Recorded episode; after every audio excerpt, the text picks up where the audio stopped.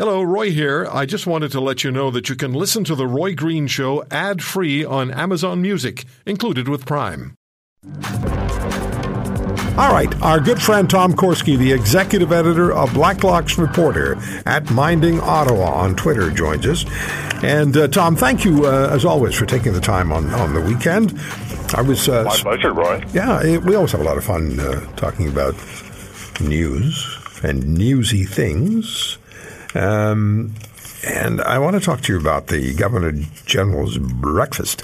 And I spoke earlier with Sylvain Charlebois from Dalhousie University, the uh, Agri-Food Labs director. Food professor, The food right. professor, yeah. And we talked about the fact that 24% of Canadians have cut back on their food purchases because of the price of food.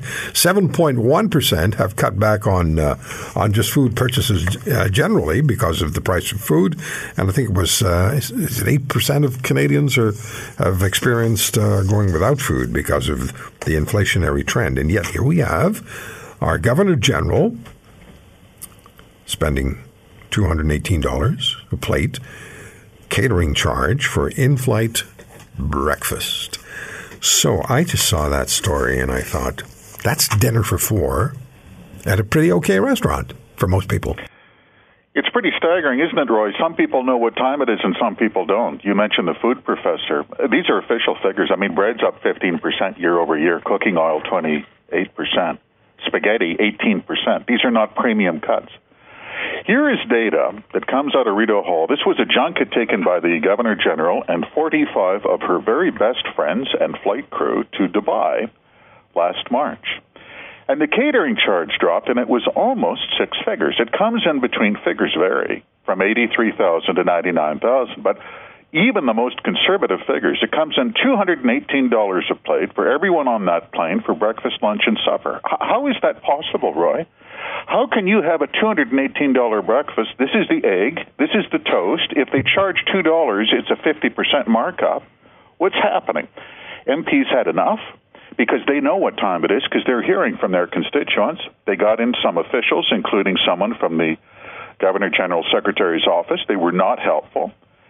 And MPs on the Government Operations Committee said, oh, okay, if it's going to be that way, let's see the menu, and we're going to go through this line by line. It's starting to get a little hot now, Rod. Good. And we've had these sorts of situations with previous governors general who have spent rather interestingly when it wasn't their money they were spending, and it was our money that was going onto the uh, fancy plates in front of them and in front of their best friends. So that's a good one. Now, tell us, please, about what's going on as far as the uh, Freedom Convoy, the bank freezes, the blacklisting, and you've been writing about that. What's going on? It's outrageous. There have been disclosures now. One was a cabinet tabling in the House of Commons that disclosed for the first time that the RCMP despite claims to the contrary by Cabinet, put together this blacklist of Freedom Convoy sympathizers. And Roy, they shotgunned that by email to anyone they could think of. It went to lobbyists, it went to mutual fund dealers, it went to brokers, it went to anyone they could think of by unencrypted email. Hey, everybody, they said, get a load of this blacklist, names, phone numbers, addresses, birth dates. We'll have another item tomorrow. The implication is this may have gone to potentially thousands of dealers, security dealers, and investment brokers, financial advisors right across the country. There were no brakes on it, Roy. This is domestic surveillance. That's the definition of domestic spying. What were these people's uh, alleged offense? Well, they double parked on Wellington Street in Ottawa, and some of them were charged with mischief. You wouldn't do this with communist spies or suspected Taliban terrorists, shotgun their names in an email that went on and on and on. It's outrageous, Roy. And, and what are they saying now? Because the RCMP has found itself in some rather tricky situations. Not, uh, uh, you know, the, the Nova Scotia Mass Casualty Commission situation was was not the best, with uh, the RCMP, various RCMP members accusing one another of being um, overly aggressive, particularly the commissioner, toward her senior officers in Nova Scotia. So, what's going to happen with this one? Yeah, exactly. Well, it, you know, and this is why the RCMP Commissioner Lucki's approval rating is down to 35 percent. I'm surprised it's that high. Yeah, the, exactly. That, that, that's internal polling by the RCMP. They asked the question. That's their own research. And this one, this is bad, right? How bad is that?